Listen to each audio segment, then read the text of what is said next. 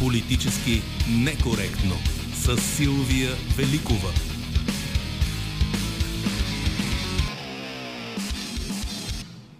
На 11 април работим заедно с редактора Добрина Карамболова, звукорежисьор Андрей Манукян за политически некоректно социалните грижи, както социалните мрежи, както обикновено се грижи Евелина Георгиева. Първият ми гост след предизборната пауза ще е Крум Зарков, избран за депутат втори мандат от БСП. Наричат го любимеца на партията, получи зашеметяваща подкрепа на последния конгрес на БСП. От понеделник, като ефект от изборния срив на БСП, той е в оставка, както и цялото изпълнително бюро на социалистите. Крумва Зарко ще влезе след малко в студиото ни. А иначе с вас ще си говорим за това, кое е по-добре. Правителство излъчено от парламента или назначено от президента. Кое ви се струва по-вероятно и по-добре за България?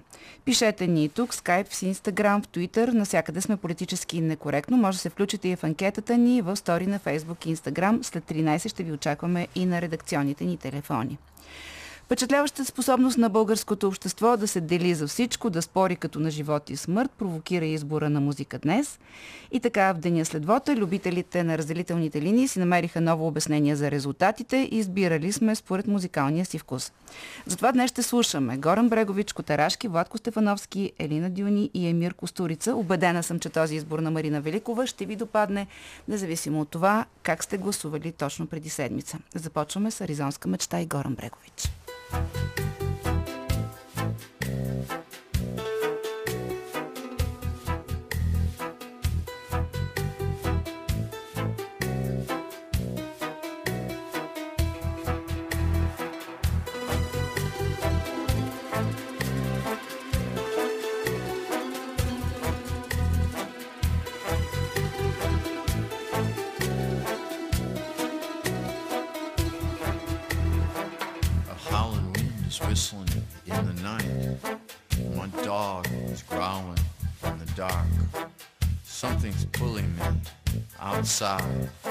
to ride around in circles. I know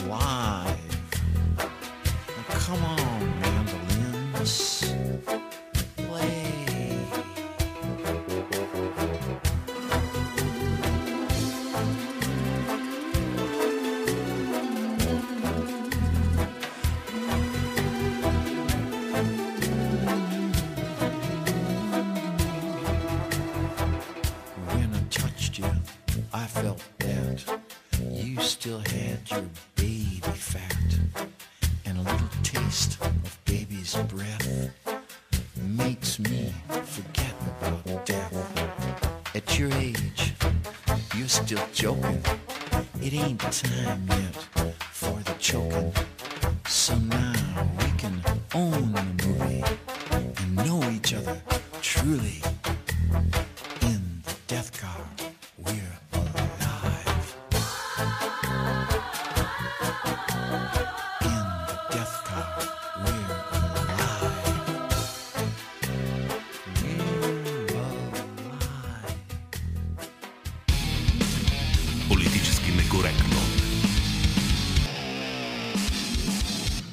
Както ви казах, Крум Зарков е в студиото на преди всички, член на изпълнителното бюро в оставка на БСП. Здравейте, господин Зарков. Здравейте, госпожо Великова. А, преди да поговорим и за процесите в БСП и в а, държавата, да ви помоля така, юридически за един кратък коментар. Чухме, ЦИК обяви днес а, окончателно резултатите от изборите. Вие какво мислите по този спор? Може ли да се откажеш пред ЦИК от а, това да станеш депутат, както направиха хора, които очевидно участваха в изборите за да теглят листи, както беше с Борисов, както беше с евродепутатите от ДПС?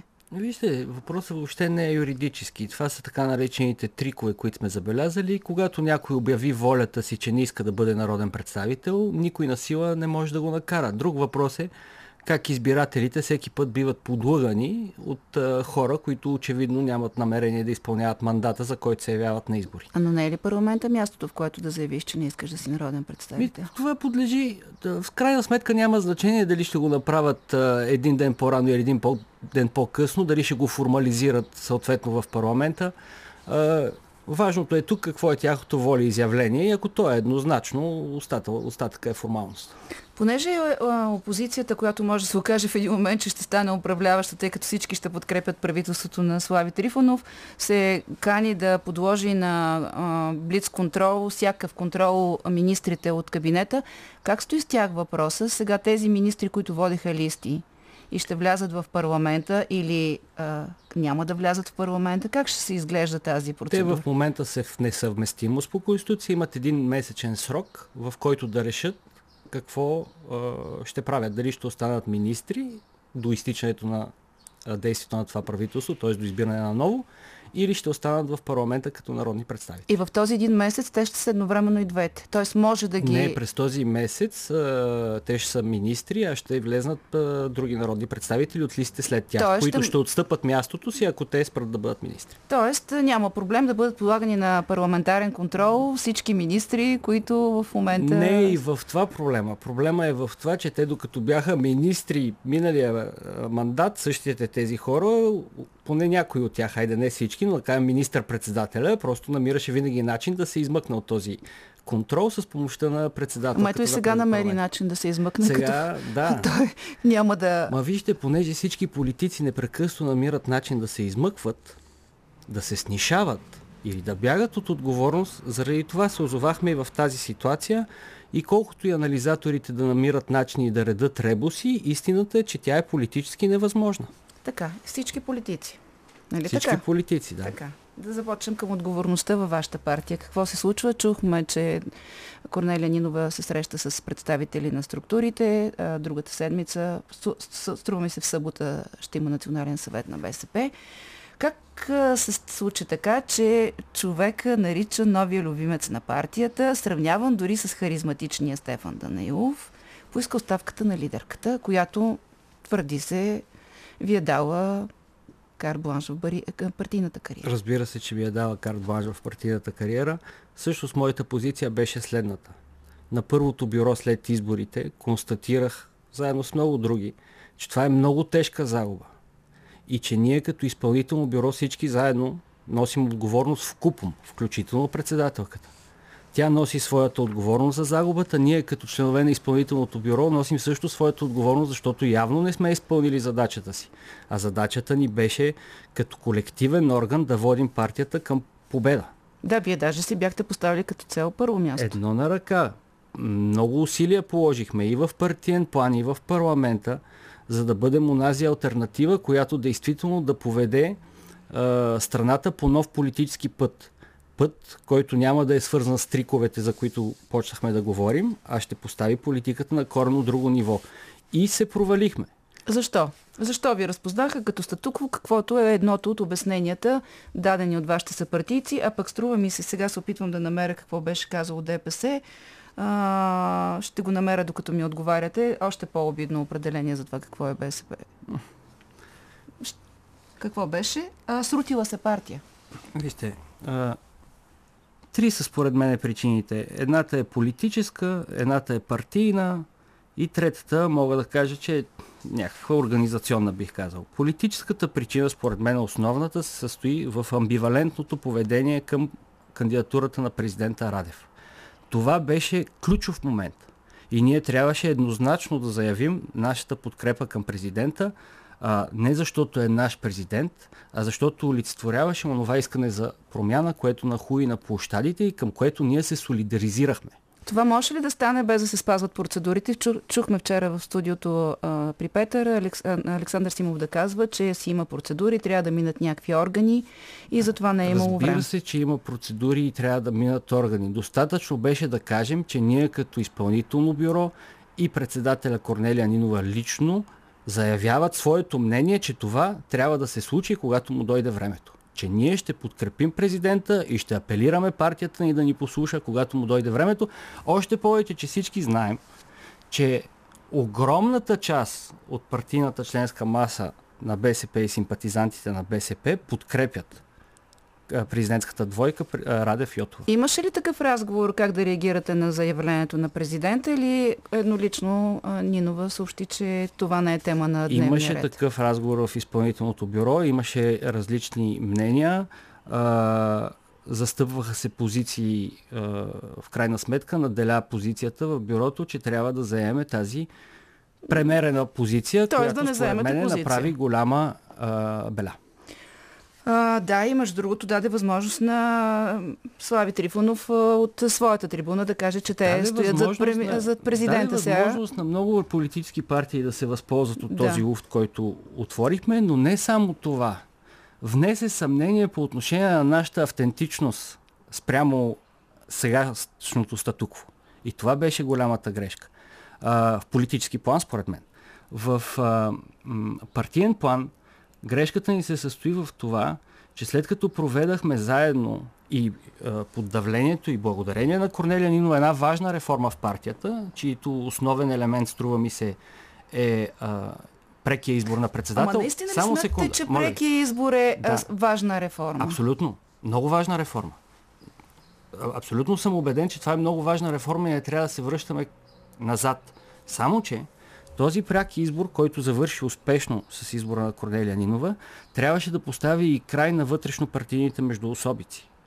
Няма противоречие между прекия избор на председател и колективната организация на работа на партията, стига естествено всеки да съзнава своите отговорности.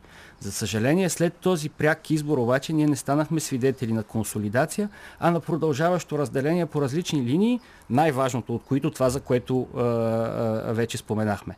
Това, това според мен а, донесе много щети. А, партията ни има необходимост от консолидация. Ключовото, ключовата дума трябва да е единство. Оставаме тук, защото аз продължавам да не разбирам с какво преки избор на лидер а, според вас е а, можел да доведе до консолидирането на партията. Ще ви кажа, защото а, в конгресното функциониране на партията, както във всички партии от такъв характер, се получава с годините и натрупванията едно а, разминаване между чувствата и вижданията на един партиен елит, няколко човека, които имат влияние върху много кандидати и делегати, и а, базата на партията, нейната членска маса.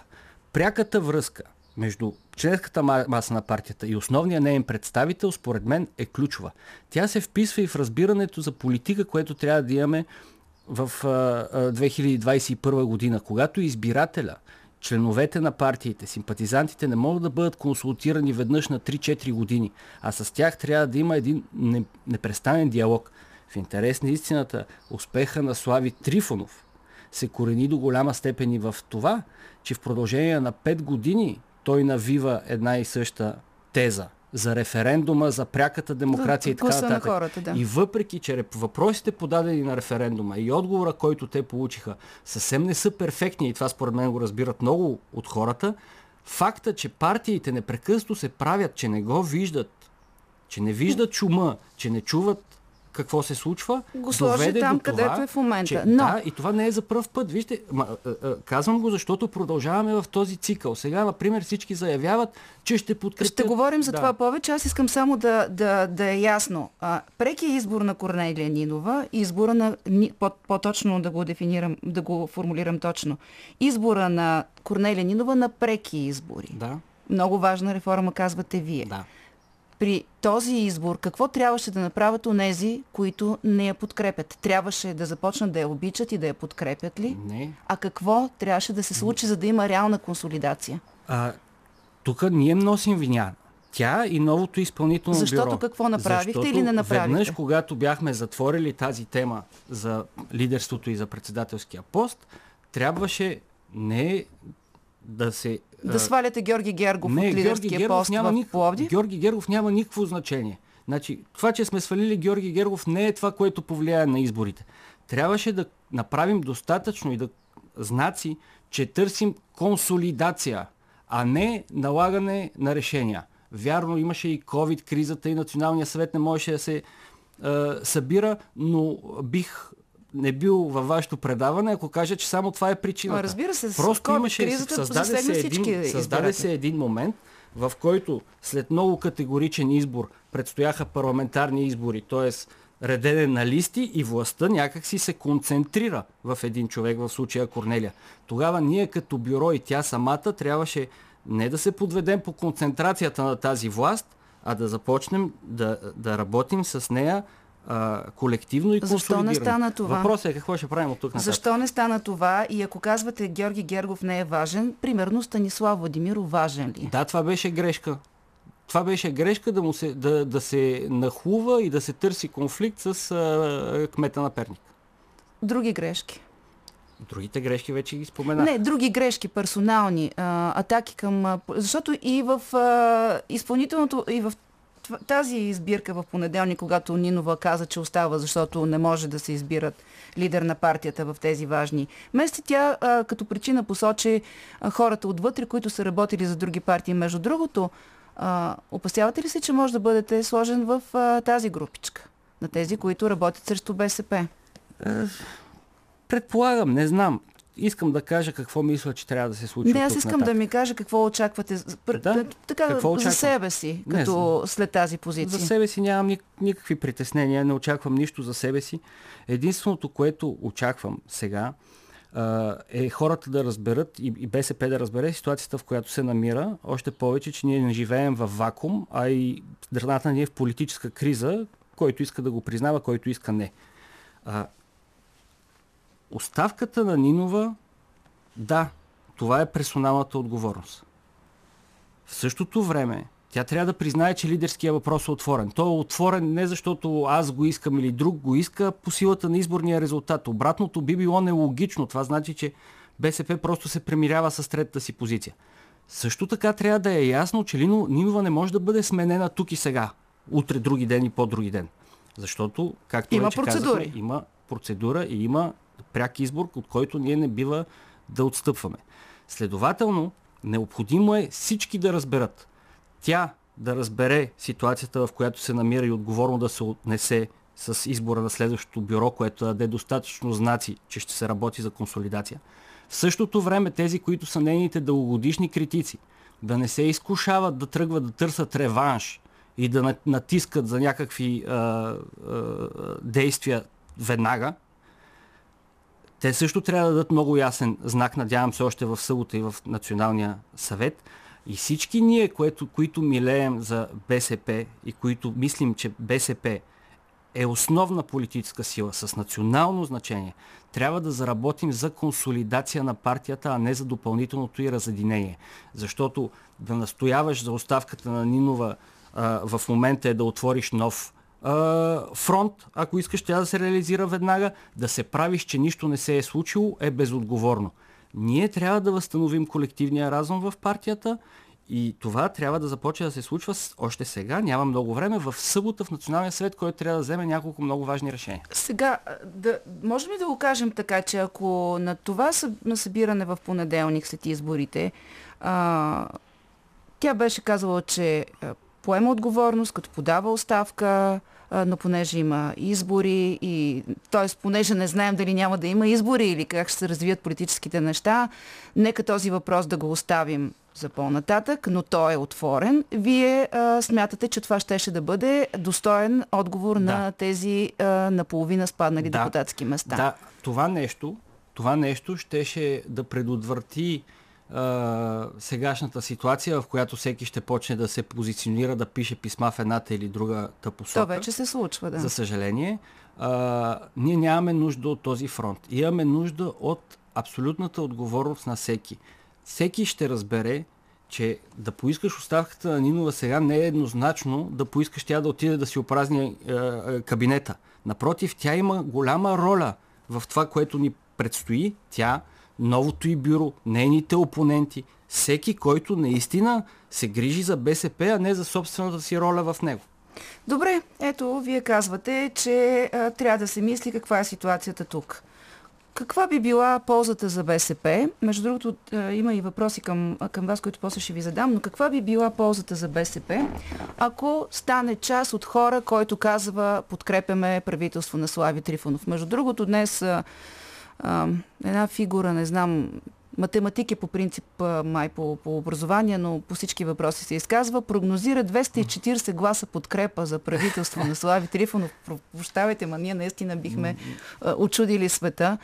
Много е забавно как преди избори всички политически сили казват, че новата конфигурация не е продукт на математика, а след избори всеки взима молива и почва да смята седалките в парламент. Така, и сега какво, какво прави БСП предварително заявявайки за собствената си кондиция, за, за лекуването си, че ще подкрепи а, правителство на Слави Трифонов? Значи тази заявка също е непремерена според мен и трябва много внимателно Националния съвет да се произнесе срещу нея за нея или срещу нея. А, защо? БСП може да е загубила избори, но БСП не е загубила причината си да съществува. А причината да съществува БСП е, че сме социалисти. А сме социалисти, защото имаме определени приоритети. И никакво мнозинство, което се формира само на база анти, което не уважава тези приоритети, не бива да бъде подкрепено. БСП не може просто да каже подкрепям. Между другото, заявките на различните а, фактори са различни. БСП трябва да каже онези неща, които би подкрепил. Аз излизам, както и моите колеги от кампания, в която сме се срещали с десетки хора. Как, например, на хората, които съм видял в беседката, спазвайки COVID мерките и на които съм заявил, че нашия основен приоритет е преизчисляване на пенсиите, възможно най-бързо. А, как сега да им обясним, че ще подкрепим едно правителство, което не е гарантирало тази заявка? Ние трябва да запазиме своето достоинство, като заявим онези темели политически, които за нас са изключително важни. А не трябва ли това да се случи, когато самата политическа формация е казала какви са и плановете? Защото аз не разбирам защо всички подкрепяте една а, партия, която не сме чули какво аз мисли, даже не, не знаем дали би опозотворила мандата си. Аз също не разбирам, още повече, че заявката на тази партия е за сега, че няма да опозотворява да. този мандат. И че не би Много искала бързо подкрепа ние трябва на... да излезем според мен от това унизително положение, да заявим къде са отговорностите. Сега всички бягат от отговорността кой ще бъде виновен за най-вероятните бързи предсрочни избори. Еми, няма нужда пък чак толкова от анализи от математици. Отговорността се носи пропорционално на изборния резултат. Който е пръв носи най-голяма отговорност, който е втори носи втори по отговорност, който е трети носи трети по отговорност. А сега ви устройват, Когато... значи, процентите. Не, че не устройват, това са фактите. Не, повярвайте ми, ви искаше ми се да е различно. Просто бъдете сигурни, не, не, че не ме Обаче устройва. не сте прав, защото защо да носи ГЕРБ отговорност, при положение, че те ще предложат правителство, аз доколкото разбирам, те ще предложат а, истинско правителство, не е бутафорно. И вие, Колкото смисъл... предложиха истинска конституция. Точно толкова не, е истинско. Не мисля, че mm. това ще бъде, но да кажем, а, ш, реални хора. А, е, има си не е от резервната скамейка, тя не е много дълга вече. Но, а, но вие няма да го подкрепите. Тоест, защо ГЕРБ да носи отговорност? Ние трябва да имаме няколко ясни принципни позиции и да не изпадаме пак в онази грешка, да не сме ясни с хората. Ние първото политическо условие е естествено никаква подкрепа на кабинет с каквото и да е участие на ГЕРБ. Така. Първото политическо. След това трябва да имаме други условия от политически характер, естествено. А, сега, Истината е, че след тези избори, страхувайки се от нови избори, всички пар... политически партии започнаха да се държат с известно помрачение, струва ми се, или поне взимайки а, хората за а, Ми, май, ми. защото никой не знае какво ще има на следващите избори. Ами, Дали ще, ще бъде Добре, вдигнат нека да или по-скоро ще нека- има сриване. Нека да видим какво знаем. Какво знае? Знаем, че а, Бойко Борисов не е в състояние да направи нов кабинет. Той го признава и започва с дежурните си лакардии. Дежурни казвам, защото даже има и дежурни депутати. Аз се чуда какви са тези хора, имат ли капка гръбнак или характер, за да се противопоставят на подобно унижение, без да казвам, че това показва абсолютно непознаване, да не кажа презрение на що е то парламентаризъм, каква е ролята на народния представител, неговия свободен мандат, забраната за императивен мандат и така нататък. Но да не очакваме толкова. Той играе, прикривайки собствения си страх, според мен, от предсрочни избори.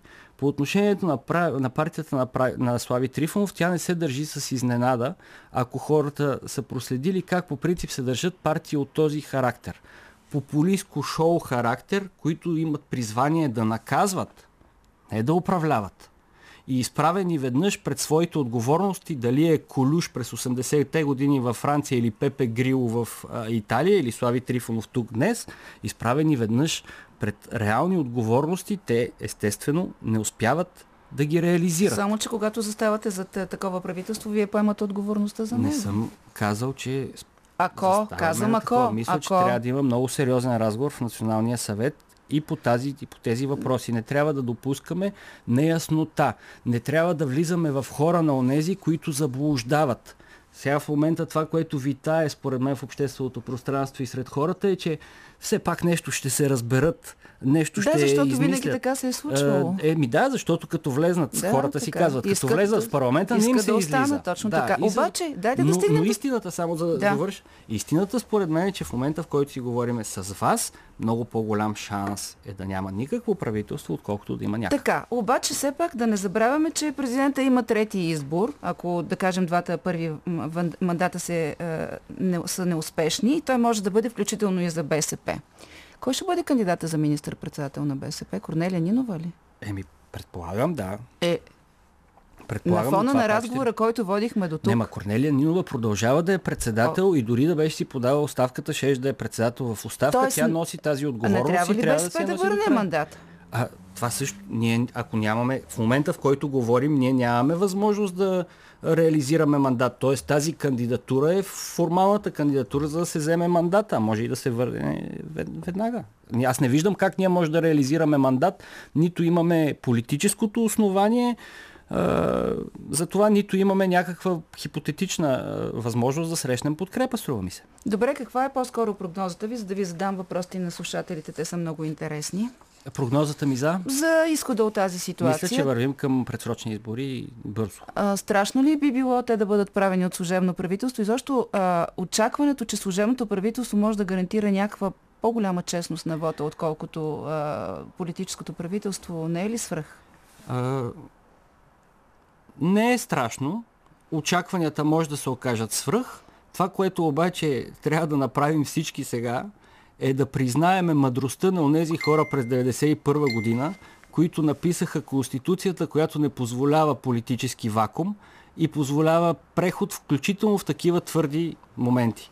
Просто това, което хората трябва да знаят, че от едни предсрочни избори, колкото и да са неприятни те и за политическите сили и за тях може би, а, няма нищо страшно, тъй като Конституцията не позволява да изпаднем в период на безвластие. Така че нито виждам нещо страшно, нито служебното правителство трябва да бъде натоварвано с свръхочаквания, а, въпреки че мисля, че доверието на, в политическия процес би се повишило, ако а, не са герб тези, които го организират. Но при всички положения трябва да се има предвид, че и тук имаме проблеми с сроковете, защото има един период, който президента не може да разпуска парламента, така че каквото има да се случва, трябва да се случва Емо, сега в тези период, месеци. Този период е Така 3 е, месеца така е, преди преди изтичането това. на мандата му. Мисля, че до тогава ще бъде ясно дали ще Дали има ще има правителство в избори? този парламент или ще има избори. Добре, а бихте ли като депутат, ако има такова политическо решение да се подкрепи правителство в рамките на този парламент, бихте ли гласувал по съвест? Да.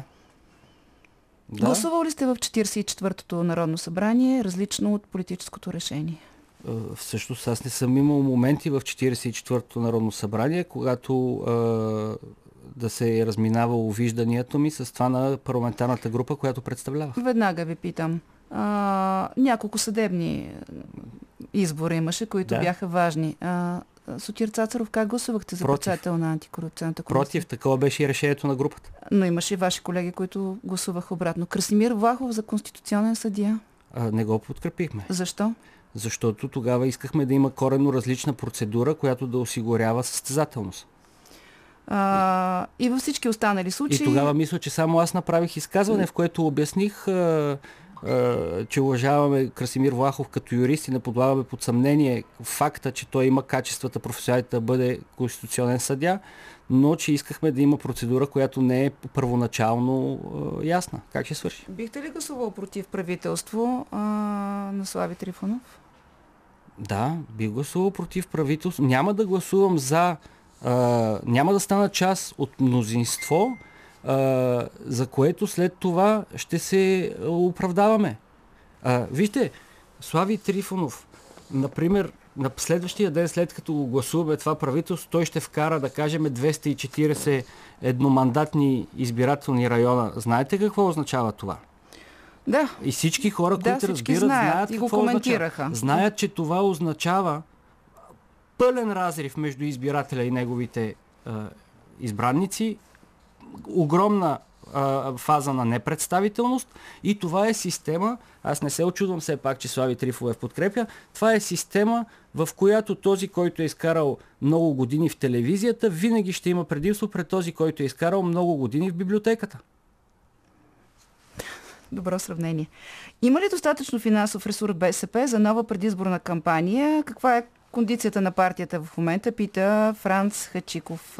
Ви пита вас конкретно. Не бих могъл да отговоря конкретно, тъй като не съм се занимавал с финансите на, на БСП Но- и не знам колко. Ще бъде трудно, без никакво съмнение. При всички положения, всички положения. Адекватна предизборна кампания ще ви бъде Ще трудна. бъде много трудно, да. Какво, представлява народния, на, какво представляват народните представители от БСП? Каква социална прослойка? Имаше и въпроси свързани с а, така, финансовото състояние на депутатите от БСП, но въпросът в случая е на Кристина Илиева. А, има ли палитра от а, а, со- социално представителство на, на депутатите от БСП? Да, да, има палитра от социално представителство. По-скоро, аз не съм я изследвал. По-скоро е важното, кои хора те представляват. Кои хора те представляват? И това е също много важен въпрос. Ние сме отворили сега една програмна дискусия в партията, която надявам се ще трябва да отговори, но ние трябва да се върнем а, към представителността на онези, които социалистите и левите представляват. Хората на наемния труд, а, хората, които се бъдат, бъ- бъдат, са потискани както от политическата власт, така и от властта на капитала. Да, да, въпросът е дали ги представлявате с луксозни това е въпроса, може ли милионер или да представлява? Точно така, да. За някои ми, хора има въпроса такъв за въпрос. автентичността има много измерения, това е един от тях. Любен Антон Ангелов казва, не е лява партия, кариеристи, богаташи, работейки против Нинова, по същество вредят на партията, застаряваща членска маса заради епидемията, не участва активно при изборите, липса на демократичен подход, дава предимство на интересчиите и кариеристите да оказват зловредо влияние в развитието на партията като лява. Как ви се струва тази оценка отвън? М, Тази критика съм я чувал и преди. Има, има основания за нея, разбира се, но е все пак малко карикатурна, струва ми се. Нещата са далеч по-сложни. БСП, казвате, не е, е лява партия. БСП е лява партия, ако погледнете нейната, нейната платформа. Друг въпрос е до каква степен ние залагаме на говоренето за платформата и за нашите идеи и с колко време харчим ефира да говорим за нас самите или един за друг. И в този ред на мисли, който работи срещу Нинова, който работи срещу Миков, който работи срещу Станишев, е непрекъснат рефрен в последните години. Той надали ни помага. Още веднъж трябва да кажа, че за мен решението на въпрос е в колективния разум на партията и всички тези, които са за и против, който и да било, да си дадат сметка за състоянието, в което се на- намираме и да почнат да търсят начините за консолидация. Ами хубаво, хубаво ми подават. Единко Страневски. Крум Зарков трябва да превърне БСП в модерна европейска партия, която твърдо да подкрепи Радев и Йотова и ясно да се разграничи от статуквото. Нинова не успя, за съжаление, да убеди никого, че е опозиция. Виждате ли се като лидер на БСП? Никой сам не може да постигне това нещо. Никой. А, БСП няма толкова нужда от лидер, колкото отново да заприлича и да се държи като общност. Това, между другото, е и за България вярно, според мене. Непрекъснато се оглеждаме в някой месия и някой нов месия. А ни трябват такива ръководители, които да освободят таланта на този народ. Включително в БСП. Трябва ни такъв човек и такъв ръководител, който да освободи потенциала на тази партия от непрекъснатото междуосободици на властта. А, дали бих аз могъл да бъда такъв, не, не знам, не съм сигурен. Но очевидно не е Нинова. Зависи от нея. Тя трябва сега да направи знаци, достатъчно ясни и да заяви достатъчно ясни, че е разбрала къде е сгрешила. Добре, от интервюто и вчера и от това, което чуваме сега, като че ли не се усещат такива знаци, но надявам се, че все пак на вътрешно-партийните форуми имате възможност да говорите и по-откровено от това, което трябва да излиза пред аудиторията. Така е, надявам се и аз. Вижте, аз заявих моята позиция пред изпълнителното бюро. Не съм я заявявал в сутрешните блокове. Нито съм но тръгнал тя да стана развявам. публично достояние, така Нито че... съм тръгнал. Да, но не, в смисъл не съм Да. аз този, който е направил публично достояние. Но, но не я и крия. Разберете ме правилно. А, истината е, че да, форумите ни трябва да бъдат а, по-свободни, по-откровенни и това е част от начина, на който се връща колективния, колективния разум. Еднозначен отговор. Има ли, а, има ли нещо, което може да ви накара да напуснете БСП? Да напусна БСП? Да. Не. Тоест оставате вътре. Да, оставам вътре, независимо дали ще лепя плакатите или ще съм на тях. Крум Зарков беше в студиото на Политически некоректно. Политически некоректно. Правителство излъчено от новото Народно събрание или служебно правителство. Каква е вашата прогноза и кое е по-добре? Това ви питаме днес политически некоректно. Какво пише един Кострански на страница ни във Фейсбук, който насажда страх от избори, се страхува от демокрацията. Нов вод, проведен от правителство на Радев, ще елиминира фалшиви борци с статуквото, като Майя Манолова, Татяна Дончева, Хаджигенов и Бабикян. Правителство, подкрепено от всички, ще бъде зависимо от всички и ще се разпадне при първия по-сериозен конфликт на интереси. Единственият полезен ход на Трифонов е да върне мандата под предлог, че няма да прави безпринципни коалиции. Така ще превърне вълната на доверие в цунами, което ще му донесе победа на предсрочните избори, смята нашия слушател. И сега към тези, които са на телефоните. Здравейте! Добър ден. Чувате ме, нали? Чувам ви, да. Кой се обажда? А, казвам се Костов от София. 23 избирателен район. Там сте го... Там, там, там гласувахте, Там. така ли? Да. Там го. Добре. Да, да. И какво мислите? 120, 120 училище бях. Като го подавател. Мгм. Така, сега, аз е, смятам Бойко Борисов да си продължи мандата, да не се отказва като такъв, който беше като министър-председател. И по-нататък, ако той смята, че може да управлява България, нека да поеме тая отговорност. Защото в продължение на 10 години а, той направи всички магистрали. Той направи и магистрала Тракия, магистрала Марица, магистрала, която беше до Варна, която преди бяха само едната едва ли не до Плевен, а другата до Пловдив. Преди неговото управление. Така ли беше? Така беше. Така, казвате, че ГЕРБ трябва, като получи мандат от президента за ставане на правителство, да излъчи правителство отново с премиер Бойко Борисов. Обаче не искат да, го подкрепят другите. Ние, това искат или не искат, то дали и другите ще поискат да по- подкрепят а, шоумена Слави Трифонов, защото той абсолютно не разбира от никаква политика, освен да си води концерти, шоумени. Аз мен, поне моето мнение е такова, той може да се намери някакви хора, които да влезат в управлението, но такива хора а, той от а, неговото председателство, не знам А още повече пък Косенбродската лисица Майя Манолова, която подлага майките с увреждане и така по-нататък създаде една предпоставка, едва ли не ще ги защити.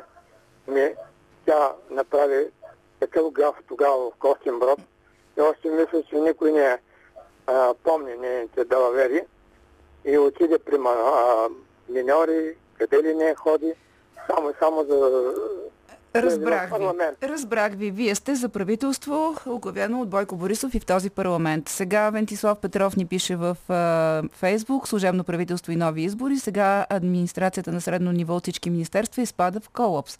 Всички вдигат рамене и не знам, ще видим към края на лятото или чака от умрял писмо, пише той. Живота продължава, колелото на историята се върти, Българи, българите сме паметни и България помни. Здраве на всички пожелава той. И сега отново към телефоните. Здравейте. Кой се обажда? Здравейте, здравейте, госпожо Великова. Мариан Димитров съм от Русе. Здравейте. А, ще ми позволите ли първо една реплика към Крум Зарков, когато познавам лично? А, значи, аз не считам, че Корнелия Нила може да постигне единение в БСП по една много проста причина, че тя се покри с апаратни хватки на Конгреса да изхвърля всички, които и бяха опозиция от управляващия орган, от Националния съвет на БСП и от изпълнителното бюро. И второ, дали БСП е социалистическа партия? На 2009 година Станишев премахна от програма 2020 думата социализъм, а в преди 2-3 години, когато пишеха визия за България, вътре няма и думата капитализъм. Добре, Тоест, БСП, БСП прави капитализъм в човешко лице. Тя това прави. Така, нека да оставим БСП. Тя в момента е в ситуация, в която почти нищо не зависи от нея, въпреки че твърди, че от нейните гласове зависи. Така че да по-скоро да поговорим според вас какво ви изглежда а, реалистично да се случи, да има правителство или по-скоро ще се върви към а, предсрочни избори? Да, да кажем така. а, Избори се печелят само когато има пълни чекмежета. Знаете за какви чекмежета говоря. Чекмежето на ГЕРБ има достатъчно пари в него. А, Чекмежето на ДПС са пълни от обръчи от фирми без значение кой е на власт. Какво има в чекмежето на Слави Трифонов, никой не знае, защото той мълчи, а, а всички останали нямат пари за следващи избори. И И никой от тях нито иска избори, нито е сигурен в това, което ще се случи. Така че, а, а, а, освен това, Слави Трифонов не е свикнал да харчи свои пари. А, кой би го финансирал и а, как, при какви условия, това си е негов проблем. А, така че по-вероятно е а, следващото правителство да има в И- рамките на този парламент, така ли? в рамките на този И парламент. как ви се струва тази а, конфигурация, която се очертава? Всички подкрепят едно правителство. А, всички си правят. Тоест, кой ще бъде коректива, кой ще го контролира, кой ще поставя а, на видими проблеми, които а, се създават при управлението, ако всички са гласували за това правителство?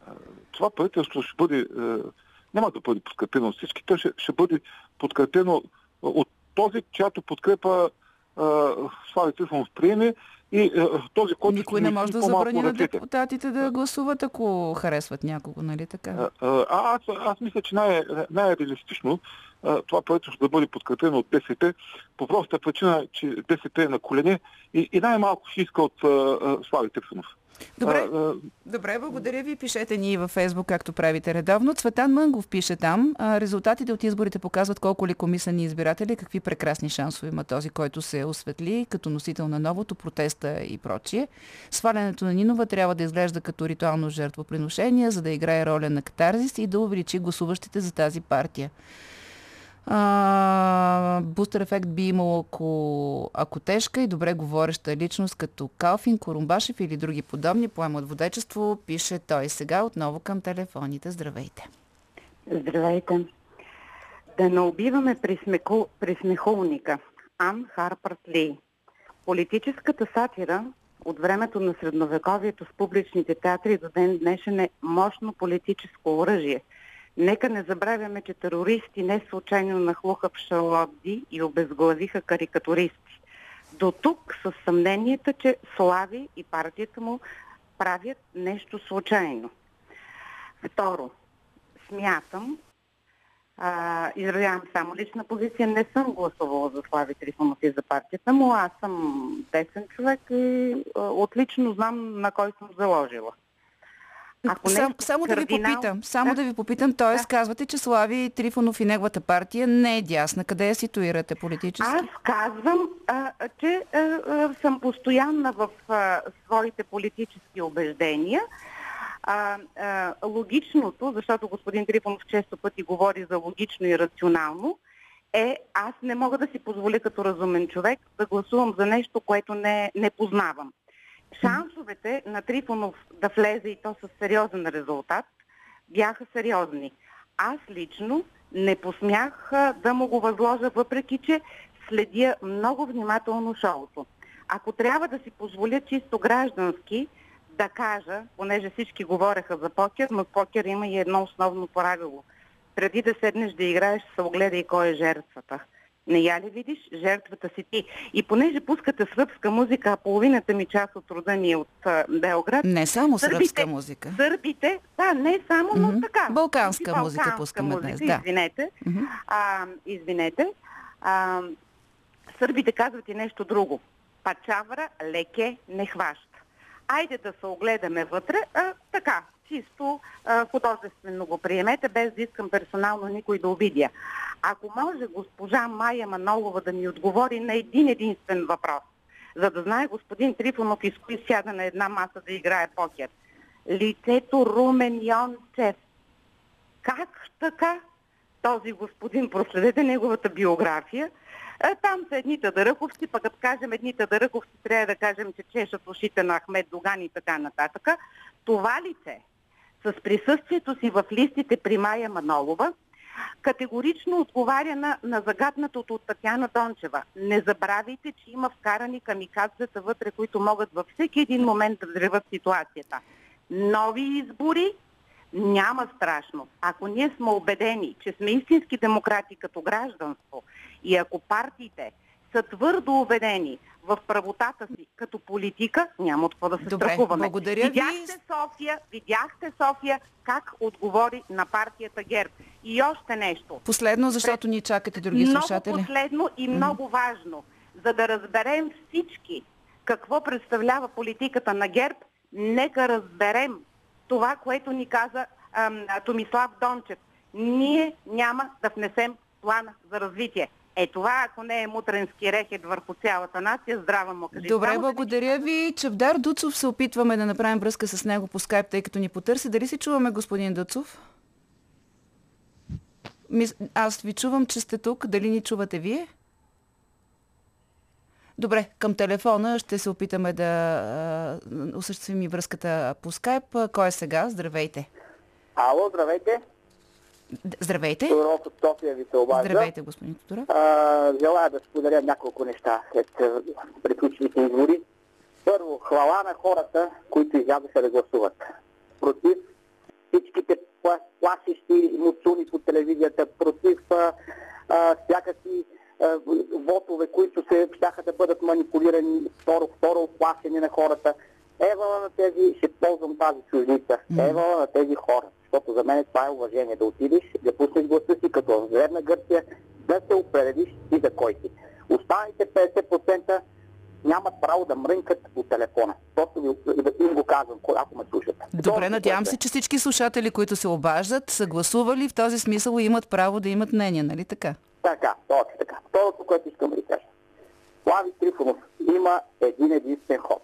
Това е да върне мандата и да отиде в края на юли на избори. Той трябва да поеме цялата отговорност за едно бъдещо управление с повече депутати и с по-голям процент. С това, което му даре в момента електората, той не може да управлява. Трябва да разчита на абсолютно карикатурни политици като Майя Манолова и ТСБ и разбира се да разчита на поддръжка на провалилото се, гомолясало се, както казаха много ваши гости, БСП. Сега въпрос Третото, е, въпрос е кой какви гаранции може да има, дали ще увеличи гласовете си или напротив, че ще загуби от едни предсрочни избори. Предсрочни. Значи за мене, за мене, госпожо Великова, единствения, ще ползвам термин от картите, единствения, който има козове в ръкава, това е Слави Трифонов, това народа му го казва и в чужбина и в България. И И, последното нещо, Да. за да не задържат mm тази слушатели, последното нещо. Да се надяваме, че на следващите избори, който и да управлява, ще потърси отговорност на прехода и основно за последните 11 години на гербаджийската мафия, която обра и ошушка България. Добре, благодаря ви. А, преди да чуем коментара на Иво Балев, да ви прочета един важен коментар, защото той съдържа и въпрос. Тотио Генов моли да коментираме как ЦИК нарушава Конституцията, като освобождава депутати без да има право на това. Това може само Народното събрание. Това престъпление трябва да спре. Депутата е депутат избран в деня на избора от суверена. Мандата на Народното събрание тече от деня на избора. Трябва да се направи правителство без гер, пише той. По отношение на а, въпроса за решението на ЦИК да уважи искането на няколко избрани за депутати, сред които и премиера. Коментирахме го и с Крумзарков, а сигурно знаете, че има и дело в Върховния административен съд, така че предполагам, че ще имаме и някакво съдебно продължение или поне ще стане ясно какво мисли съдебната система за това може ли ЦИК да освобождава от мандат а, народни избрания за народни представители. И сега е време за сатиричния поглед към изборите на Иво Балев. Новини добавена стойност. На кого плащаме Диш ХК? Ами че добър ден, драги радиослушатели, много ви здраве във всяко едно отношение, включително дентално. Изкарахме ги тия избори, форсирахме ги по света у нас и избрахме си легитимно народно представителство. Не за да се хваля, а като исторически факт ще изтъкна, че някои мои приятелки манекенки участваха в тези избори и си прескочиха изборната бариера, като млади кобилки тръгнали на приключение. Но не всички имаха толкова добра засилка. Цветан Цветанов и Жени Калканджиева имат страхотно телосложение като на атлетични гръцки богове богове, но не успяха да предсапат 4% Рубикон. За съжаление, от друга страна не се знае кой повече трябва да съжалява. Тези, които влязоха или тези, които не влязоха в новото народно събрание. От гледна точка такава. Това уважаемо политическо представителство, което спечели народното доверие, Баязор ще види в опита да създаде стабилно правителство, което да ни управлява съдбините. Народната воля и политическата инициатива в крайна сметка родиха толкова шарен и разнопосочен парламент, че трудно можем да си представим как тази институция ще предлага компактни и работещи политически решения. То шарена черга.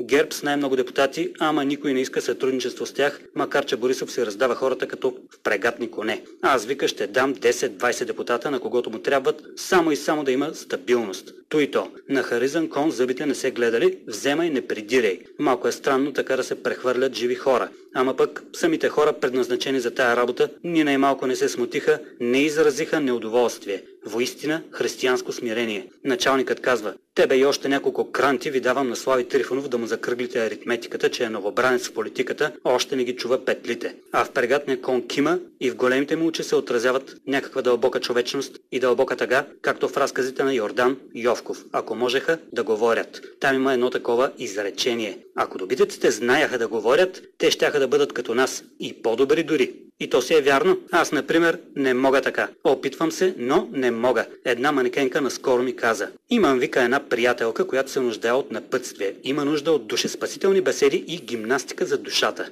Тя, вика, е овладяла да усъвършенства талесната поезия, сега иска да се усъвършенства и душевно посредством твоите напътствия. В този миг почувствах, че искат да ме употребят. Осъзнах, че вероломни хора арогантно са обсъждали качествата и душата ми и са склонни да се ме прехвърлят като някакъв безстопанствен пегас, като някакъв гербав депутат ме размятат насам натам, като някакъв инструмент за безтелесни удоволствия или масажор с вибрации за душата. Гневът ме заслепи. Нападнаме цяло пълчище бесове, каквито и Фьодор Достоевски не е виждал. С една дума, побеснях, викам на манекенката. Че, ало, аз да не съм ви някакъв предмет за внезапен катарзис и душевен екстаз. Как така си ме прехвърляте една на друга, вие за какъв ме вземате? И се обидих, обърнах гръб и не свърших никаква духовна работа на манекенките. От горделивост, не от друго. Ако беше някой писател от ГЕРБ, охо, щеше да оправи душата на манекенката минимум 7 пъти, без да се оплаква, без да се възгордява. Грешен и горделив човек съм, за което ще си бере ядовете един ден, който се нарича Ден на гнева. Ама до тогава има време дано пусна някакви връзки в прокуратурата на страшния съд. Примерно и Бойко Борисов понякога проявява известна горделивост, но никога, почти никога интелектуално високомерие. Даже твърде често се преструва на по-малко умен неразумен, отколкото е всъщност. И даже в някои записи сме го чували да се хвали как обича да се прави на луд и глупав, за да изработи изгодна позиция за България с 200 км в час. И това е белег за силно християнско смирение, макар че като цяло Борисов не е много силен в тая наука и доста бърка народни поверия и езически ритуали с християнската религия. Така смирено са се престрували на луди и прости една особена категория християнски светии, така наречените юродиви. Това не са неразумните юроди на Паисии, а божи хора, които са приемали доброволна лудост и привидна простотия, за да крият светостта си и да се трудят за Господа тайно, понасяйки от околните хули, насмешки, издевателства. Така и Бойко Борисов. Когато няма полезен разумен ход, той се прави на неразумен, оглежда се, ослушва се и съобразява как да извлече от ситуацията най-голяма политическа полза. Отстрани може да изглежда, че това е негова лична изгода, но в действителност той го прави за България. Защото цял се е посветил на обществото до такава степен, че не прави разлика между лична и обществена полза, между лични и обществени средства и така нататък. Не случайно ви говоря толкова много за християnsко смирение. Днес е четвъртата неделя на Великия пост и същевременно ден на заболекаря. В наши дни заболекарите са тези, на които плащаме дишхак, т.е. зъбен данък. По-рано такива неща са ставали в годините на османската данъчна политика. Не, че е имал официален зъбен данък, но това по него време било обичайна форма на издевателство над немисулманското население. Като дойде агата у вас, трябва да го нахраниш и напоиш, а накрая да му плащаш и дишхак, за това, че си изтъркал зъбите с твоята храна. Такива работи в наши дни може да направи само някоя мутра, а те мутри в пълния смисъл на думата почти не останаха. Главното е, че зъбен данък вече се плаща на когото трябва. През здравната каса или на ръка, който както може плащаме дишхак само на нашите човеколюбиви заболекари, а не на случайно връхлетяла в дома или офиса ни мутра. Обаче тия дни имах спор на тая тема с една манекенка от приятелско посолство на име Херо Мустафа Карадая. И тая жена, голяма хубавица впрочем, тая сутрин ме викна в посолството за душеспасителна беседа и ми каза така. Господин Балев, не сте прав за дишхак. Аз вика разбирам нещичко от тая работа и ще ви кажа, че вие и в момента плащате дишхак на мутрите, които въртят корупцията във вашата държава. Корупцията е вашият най-голям враг и неканен гостенин, който си изтърква зъбите за ваша сметка.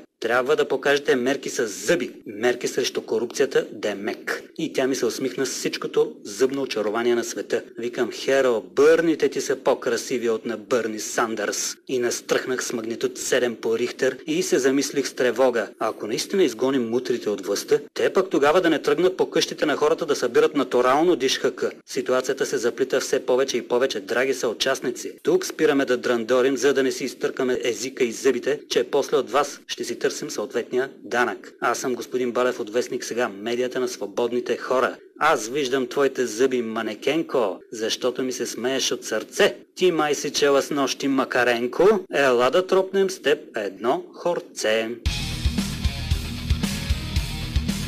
Новини с добавена стойност.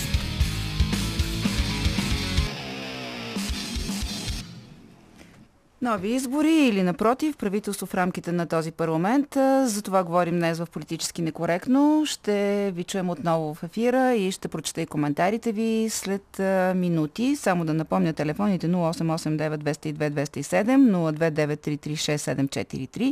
02933 1565. Можете финално да гласувате и в анкетата ни с въпроса избори или правителство в стори на Инстаграм и на Фейсбук. Малко преди 2 без 15 ще обобщим и резултатите. А сега е следващ ред на следващата песен от избора на Марина Великова днес. Припомням за тези, които не са чули в началото. Слушаме балканска музика.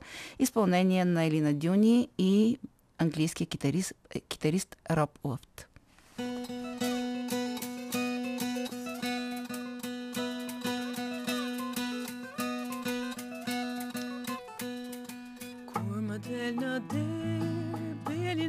Kemir Ahmedet Yaman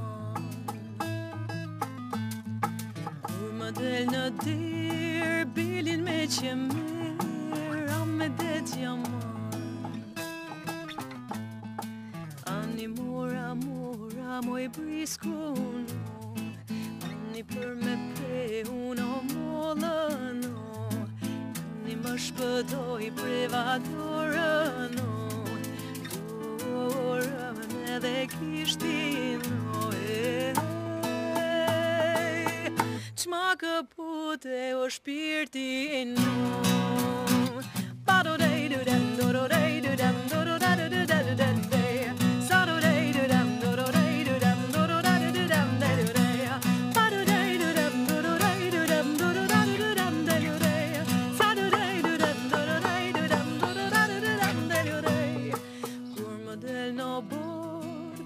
ma bonë me dorë Ah, me det jam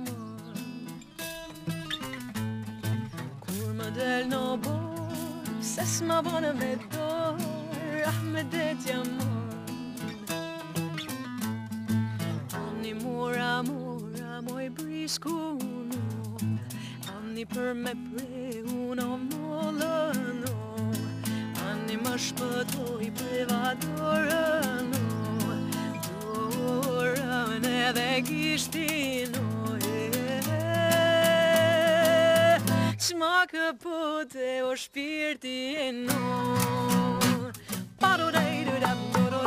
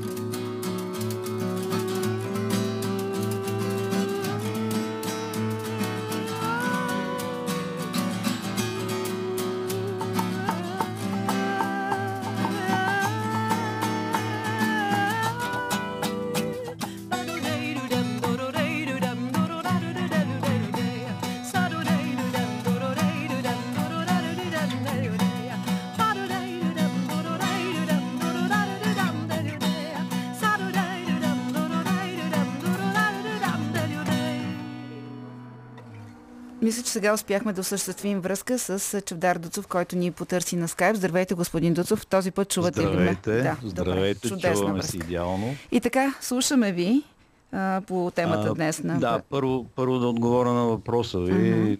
Значи до сега никой не разглежда никой не разглежда а, ситуацията, в която ГЕРБ отхвърлят мандата, даден от а, Радев, президента. А, има такъв народ, почват да, да правят консултации и ГЕРБ ги подкрепя. И няма никакви там БСП-та, ДПС-та и всякакви останали. Защото ГЕРБ и има такъв народ, правят 126 души. Това, че декларират а, Тошко и другите, а, а, че не искат подкрепата на ГЕРБ, това съвсем не означава, че няма да я приемат. То затова мълчи Слави Трифонов толкова многозначително и нищо не казва. Той от един месец нищо не е казал. Тоест, Само вие каза, смятате, че е че ще има... Да, казва, смятате, че ще има правителство.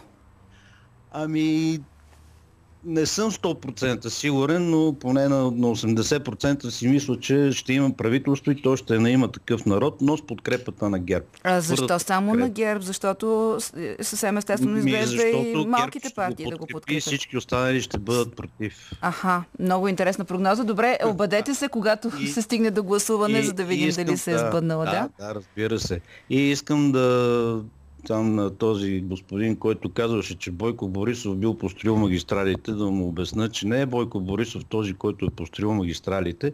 Магистралите Запада даде пари за да се построят магистралите, защото на тях не им се пътува по разбити пътища до морето. Добре, Това нека да... да... го разберат всичките. Добре, нека да я уважаваме правото на мнение преценка на всички наши слушатели. Благодаря ви, че се обадихте. Сега какво ни пише Светослав Георгиев? Докато не се разбере кои са управляващи кои опозиция, ще бъде забавно. Иначе управлението на страната ни трябва да бъде контролирано ефективно от всички парламентарно представени партии и коалиции.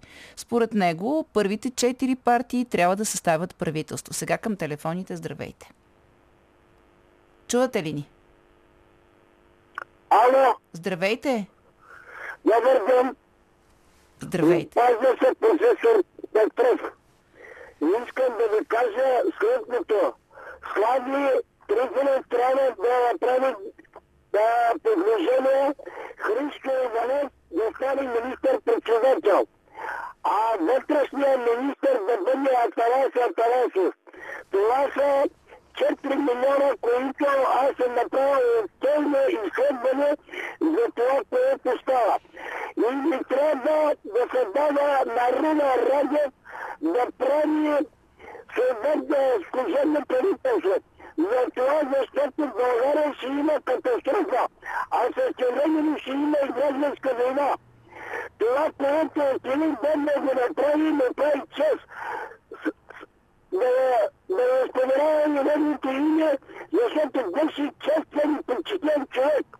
Той на- не допусна да има България гражданска война и върна мандата на Петър Стоянов Много назад се върнахте. Добре, но разбрах, не трябва да се допуска да има служебно правителство от Румен Радев, защото ще има протести. Това каза професор Петров в ефира ни. Следващия ни слушател.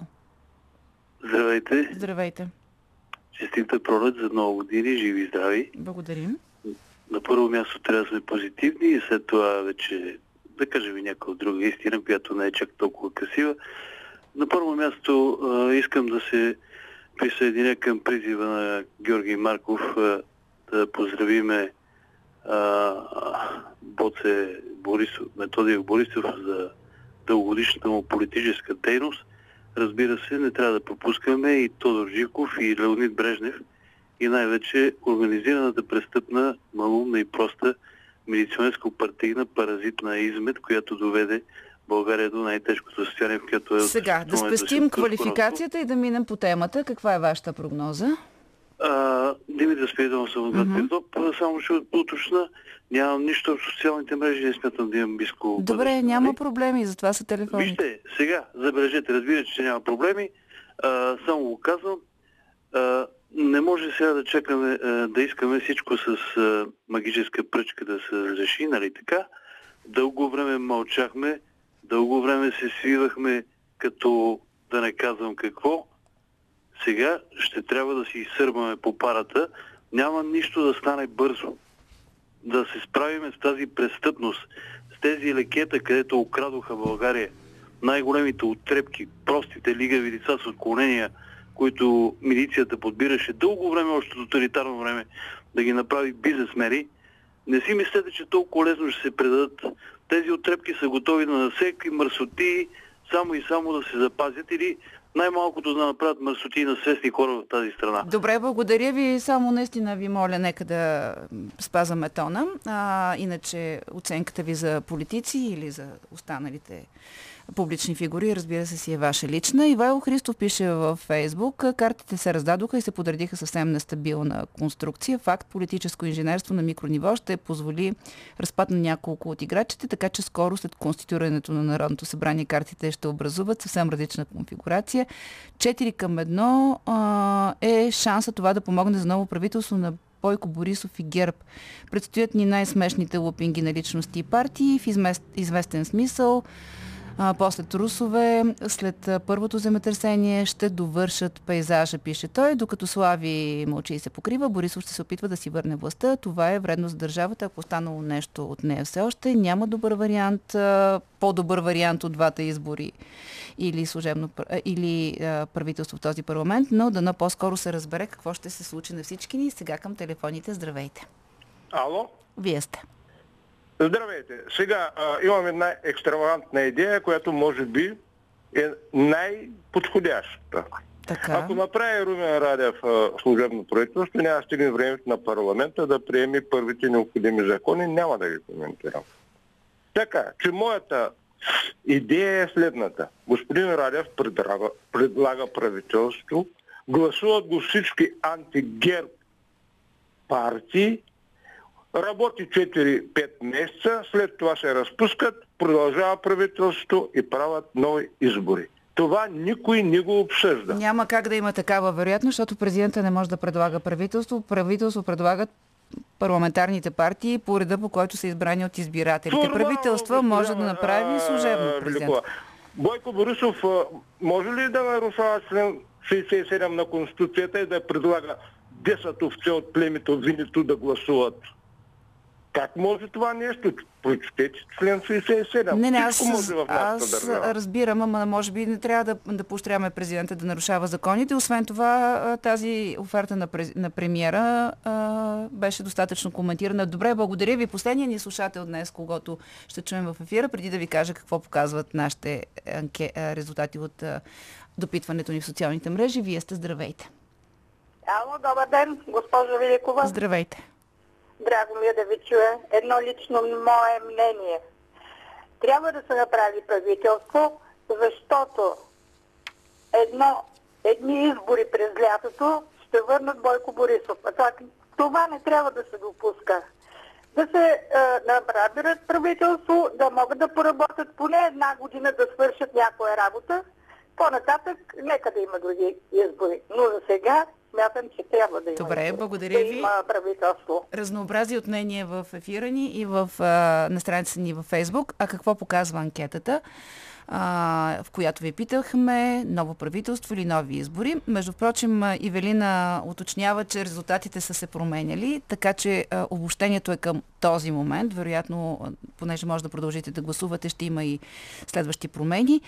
59% от гласувалите във Фейсбук виждат бъдеще по-скоро в нови избори. 41% са на а, мнение, че може би ще бъде съставено правителство в този парламент. Ще е любопитно с кой мандат и с каква подкрепа.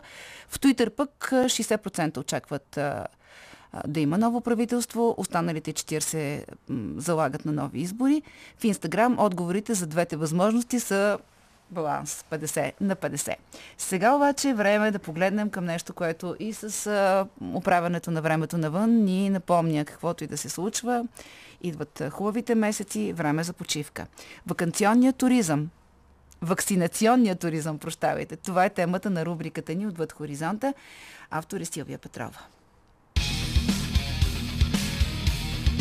Отвъд хоризонта.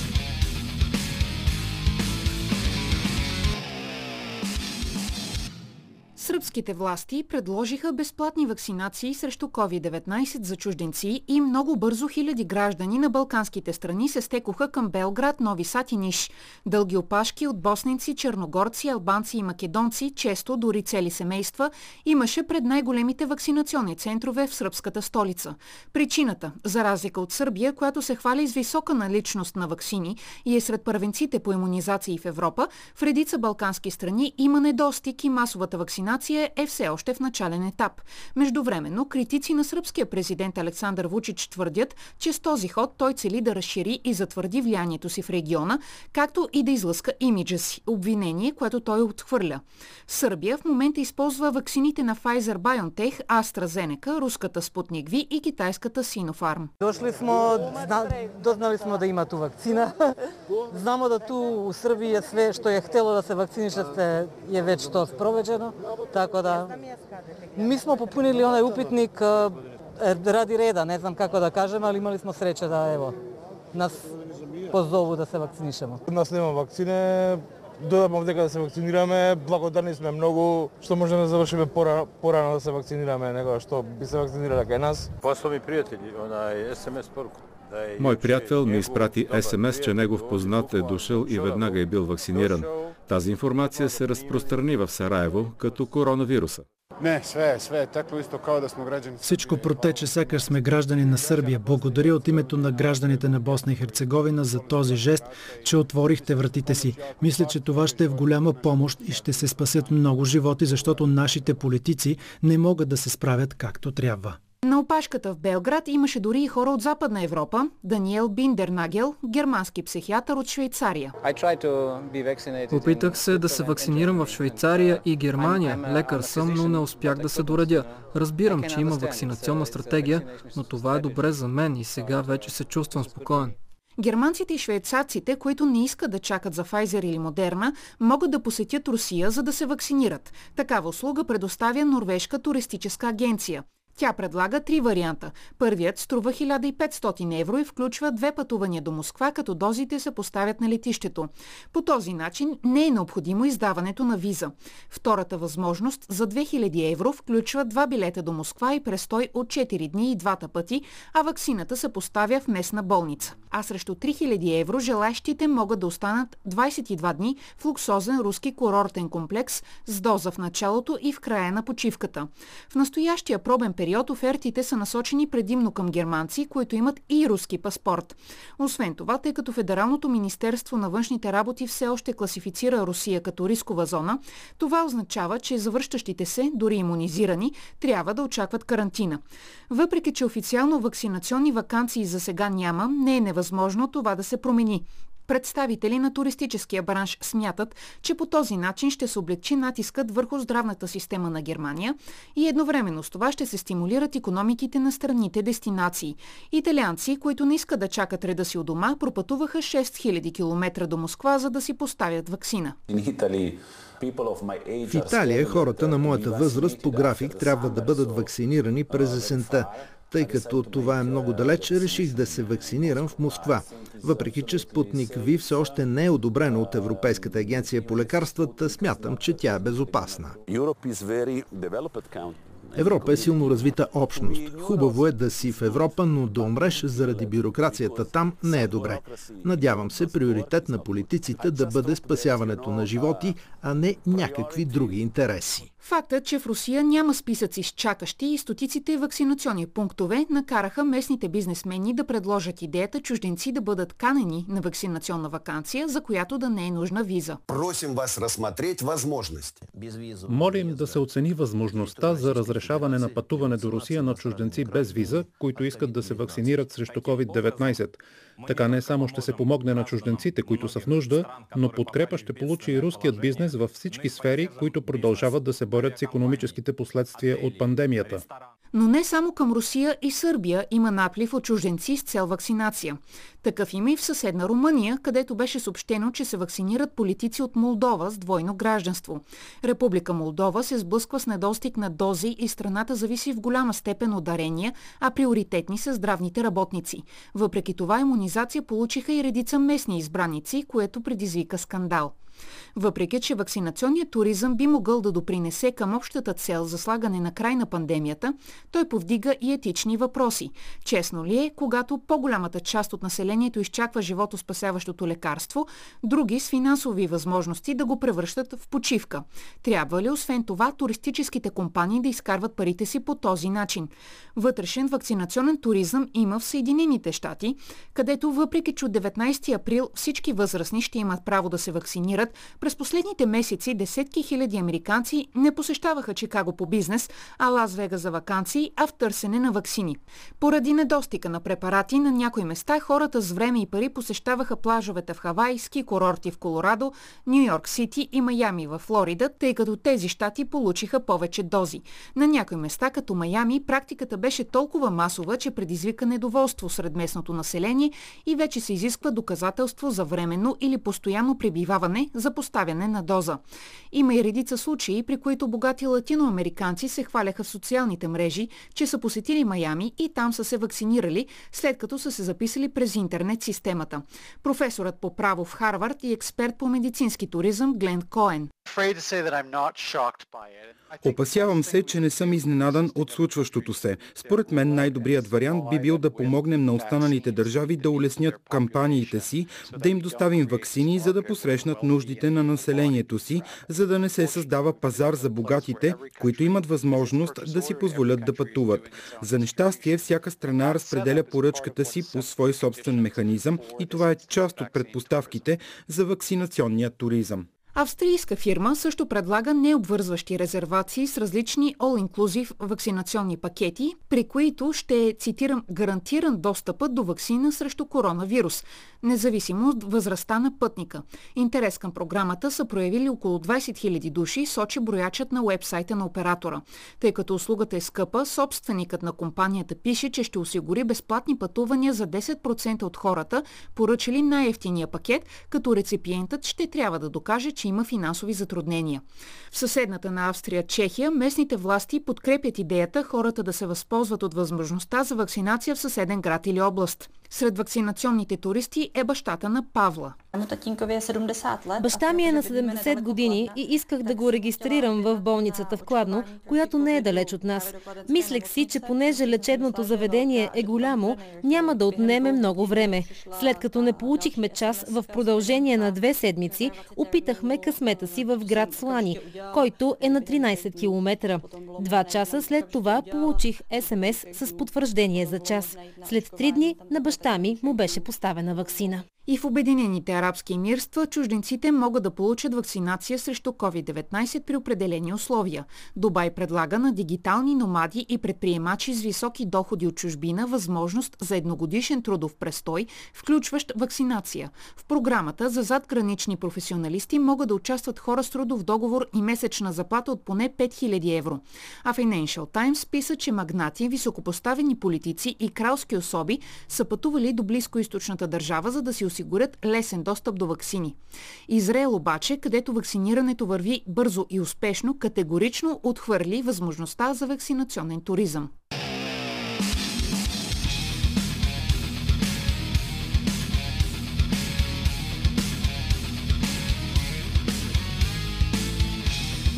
Политически некоректно с Силвия Великова.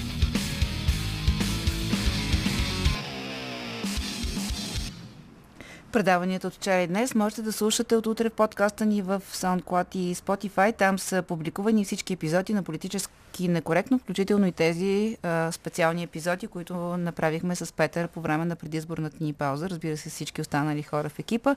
А днес за предаването работиха още Силвия Петрова, Иво Балев, Добрина Карамболова, Андрен Манукян. Музикален редактор беше Марина Великова.